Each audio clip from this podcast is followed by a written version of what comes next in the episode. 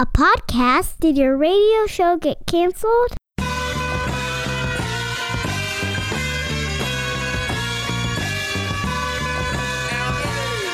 Fire, fire, fire. Low down and filthy, but the discipline is on point. Schooled myself, made my own dojo. A cold flow with the whole dose of soul. Maintain composure, even in fury. An anomaly, properties undiscernible to Hey, it's the Pete the Planner Show, Thursday edition, back again. This summer we dealt with repeat. We mixed the show up a little bit from the former Million Dollar Plan. Well, now we're back solving people's financial problems, answering questions one on one. We're, we're back to the old format one person per Thursday. But now, instead of based on the million dollar day, it is based on power percentage. We believe power percentage is the best way to measure how your financial life is really going. Our goal on this show is to take anyone and move their power percentage at least five points higher by the time they get off the show. Nicole, if you could quickly show the scale for power percentage. Power percentage is, uh, if your power percentage is 10% or below, that is bad. 11 to 20%, it's okay. 21 to 34% is really good. And 35% and above is perfect. Our first guest as we kick off the new old series is a guy named Lynwood. Uh, lives in New York. He is a graduate of the Million Dollar Plan course, and he joins me now. Lynwood, you're the first guest on the new version of the old show. Welcome to the show. Thank you much, Pete. Appreciate it. Uh, and you're the perfect first guest because you got all sorts of crazy good stuff going on. And, and just right Yeah. off the top, we calculated your power percentage. Do you happen to know what it is? Do you happen to know what it is? I don't know what it is actually. All right, I'll, t- Uh, I'll tell you. It's 30%. Your, your power Ooh, percentage is okay. 30%, which is really good. So, uh, to give people context as we get started here today, this is, Yeah. this is the story of a man who is in a good spot who's trying to make it great. Is, is what I just said, does that make sense? Does that feel like who you are? It, basically, that's that's it in a nutshell. All right, where are you at? Tell me what's going on with your life. Well, um, right now I'm in a career that I'm looking to probably do a career change, and it's it seems to be the balls in my hand in all sorts of ways. Um, I have a savings account that, for me on my own, I've been saving you know a few hundred here and there, but I've pretty much been diverting all my funds into my retirement account, and whatever I have left, I kind of budget that between my rent and daily food and paying down any debt that I might have. Sure. And so what's what's interesting about your situation at age 37, you've got roughly $170,000 saved for the long term, but then something sort of weird happened to your savings account. You had a few hundred bucks here or there, but then you now have $215,000 in your savings account. What in the world happened? Yeah, I, that magically appeared as I was getting prepared to uh, come on the podcast, and I, I was like, uh, yeah, let me just check that account because I, I can't believe that I haven't really checked on that in quite some time, probably like ten or plus years. But it is, it seems that um, my mother's been contributing to that uh, for my own sake, I guess. Thank, thankfully, she's still alive. And um, I checked that balance the other day, and voila! So two hundred and fifteen thousand dollars just sitting there. All right, so you're the one person in the world that's in this entire planet of like 7 billion people that ch- checked his balance and there was $215,000 in there that you kind of had forgotten that there was anything in there because moms decided to help you out. Yeah, yeah. The crazy thing about this, okay, so I, there, God, there's so much I got to know. Uh, so you knew you knew she was doing something, Yeah, but I didn't think it was to that level. which, which tells me so much about you because you didn't let that affect what you were doing for yourself. Because at 37, you have $170,000 set aside for retirement. So it's not like the knowledge that she was helping you out negatively impacted you, right? No, not at all. How long have you known? Like, how long have you known days like today? We're recording this on August 21st, 2018. How long have you known that you have $215,000? Uh, I'm gonna I'm gonna calculate that to about two to three days. Dude. Well, Before that, I thought I had probably about eighty thousand in that account. okay. So, how has that changed like your view of your financial life? believe it or not, Pete, that account is like an account that I don't even consider part of my portfolio. Even though it's, it's in my name, it's been accruing funds and accruing interest. I never look towards that fund as my own savings account. I do have a save, separate savings account, and that one has about seven hundred dollars that I've been painstakingly trying to take ten percent out of my paycheck and put into that account to build it back up. See, here's what's crazy about this. Like, your financial life is really good in spite of this $215,000. And I have mm-hmm. to actually believe you. I don't think it's going to, like, make you let up. You know, like I, I don't, mm-hmm. but but now there's a career change at hand. Help me understand, like what, how that will impact your income. I guess. Um, so it could. It, it's at this point, uh, 37. Maybe uh, some people put it as a midlife crisis, but I think it's mm-hmm. just once you have an opportunity to try to chase a passion, uh, you try to do it. And uh, I really love music. Uh, I, I know Mr. Kinetic is probably right in my lane in terms of being an educator and loving music yes. as a musician. But at the same time, for me, I love to DJ, mm-hmm. and uh, I'm thinking maybe a career change into that field because there's a lot of DJ schools here in New York, and I'm thinking I might uh, make a play into that arena. See, that would be interesting because right now you have a structured retirement plan through your current employer. Um, and if you switched careers, you would have to create your own structure because I don't know a lot of DJs that have 401ks. Uh, yeah. Y- you would have to set up some sort of Roth or solo 401k or something. So I- am guessing, uh, Lynwood, going into this potential career change, you already know you're going to have to do that, right? Yes. Uh, in fact, I'm prepared for that because before I hopped into this current career, four years ago, I was actually working in music, the music industry, and there is no such thing as a steady paycheck in that one. So it's like being a contractor and hoping that all your efforts uh, brought in whatever funds. So during that time, I used to put about fifty to a hundred dollars uh, into my Roth IRA, and uh, so I haven't contributed to it since then because I've gotten the 401k or 403b in right. education. But um, yeah, that's what I've been doing. You know, I, uh, and I, I think I have to do that once I make this move. Once you make these money moves? Yeah. so here, here's what I got to figure out. Like, and this is why you're the perfect first guest of sort of the new format, the new old format, mm-hmm. as we're calling it. Because as long as your power percentage stays high, the income doesn't particularly matter because you're, it's what you do with your income that matters, not necessarily the level of your income. So you make $68,000 a year now. I mean, do you have a reasonable estimate of what you think you would earn uh, if you change careers? I would say, it, um, well, of course, I'm going to try to push to maintain that level, but um, I would think that if anything, I'd probably take a hit of about 15000 to that salary part. And so, what would that change? I mean, obviously, you, you, you split your money between trying to pay off some little debts here and there, and and living and eating and like, what would yeah, you do? Yeah, I mean, honestly, right now, um, I've been I've been like going so hard on uh, credit card debt and any kind of debt that I have.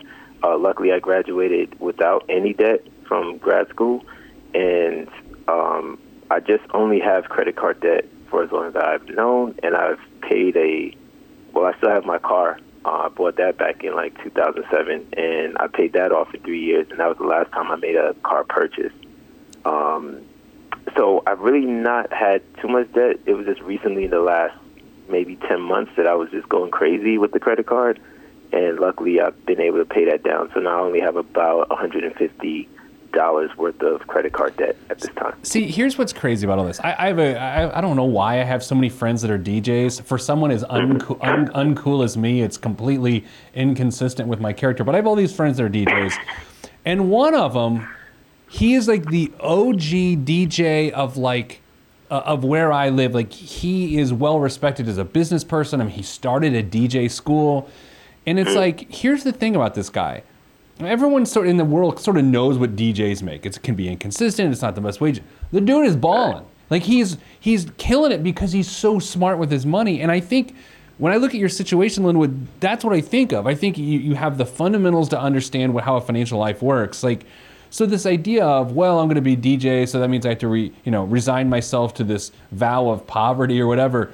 Hopefully, you don't feel that way because it's really Yeah. about what you do with the money, and and that's what makes me excited about your situation.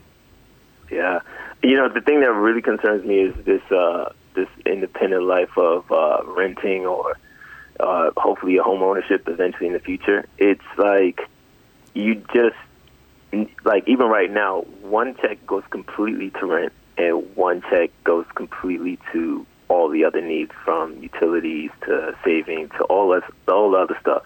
And it has it, was tough at first, and that's kind of like put me what put me in debt. But now that everything is cleared up, I, I you know I see no limits at this point. So I think you're exactly right. I think it's just me. I worry so much that I might lose it all. You know, if that makes sense. Yeah, I, but you've got the structure. Like, so you, you have Yeah. an eleven hundred and fifty nine dollar a month rent payment as it stands now. Or do you live on your own, or you got a roommate?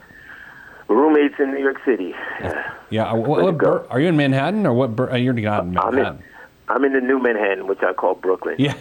but I, I've lived here all my life, but you know, Brooklyn is not the same Brooklyn, and it's probably going to have skyscrapers by the time I'm dead. Yeah. No. So uh, the other thing is, if you're going to be a DJ, it's not like you're going to have two paychecks a month. You're going to be out hustling, so you're going to have like, t- you could have two to three paychecks a week, right? Yeah, yeah. That's going to be weird. Are you? I mean, are, do you think you can? That's a dumb question. Do you think you can handle that? Because that's a weird thing, the frequency thing. It is, I think, but my previous job prepared me for that life. So if I, if you know, let's say I did had a good hustle month and every weekend I got paid out, let's say six hundred to to a thousand dollars a week. Um, that's a pretty good living. But then the, I know the next month may be completely short and maybe only made six hundred that month. So, like you said, it's probably what I do with the money that is is probably going to be okay. But I just need a, a steady income, and I think that's where teaching at the school, the DJ school, will probably work out.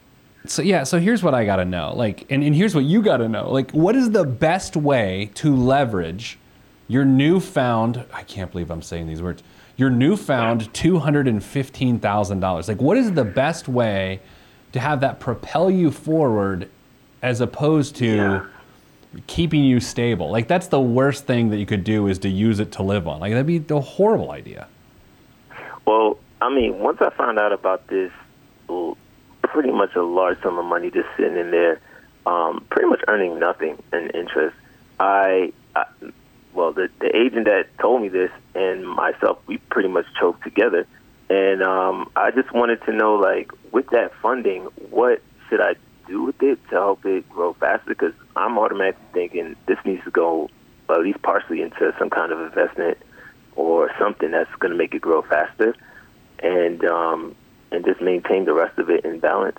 Yeah, I mean, I would say this. First of all, um, you're a young dude. I say that you're 37. I'm 40. I, I actually I said that to make myself feel better. Um, and I have had a midlife crisis, but it just involves me being a hillbilly and bass fishing. So at least you're not going to do that. Um, so uh, I think what you got to do is to say, all right, I'm going to take 50 and legit put it away for 20 years from now, like, like something like 50, 50 being a placeholder, and saying, I'm going to put this in, in uh, you know a balanced market instrument. I'm going to put it in a robo advisor. I'm going to put it in Betterment.com or something like that, where it just goes away and you tr- you ignore it even more for 15 to 20 years then you probably want 50 of it to, to legit be your emergency backup plan. And then the other 100, I don't know, maybe that's where you start to tiptoe into New York real estate if that's conceivable based on what your income is. And by the way, and I, I can't leave you, or not that we're leaving right now, without saying the idea of if you're going to be a DJ and you're going to go try to get funding for a real estate purchase, that's probably not great for on a loan Yeah. application. No offense. Yeah, I get it. I You get know? it. Yeah. So I don't know. So so okay. So when do you think you would make this uh, career decision? Um, I'm hoping this year, so uh, from now until June, because that's pretty much just the, the educational term or school year. So within this time, I'm going to be job hunting and trying to put myself out there. Okay, Do you already have the gig at the DJ school or to, to teach, or is that something you're going to try to do? Try to do um, because I have some networks there already. Uh, so I'm going to try to leverage those networks and, and see if they have any opportunities there or like if they've heard of things in the area.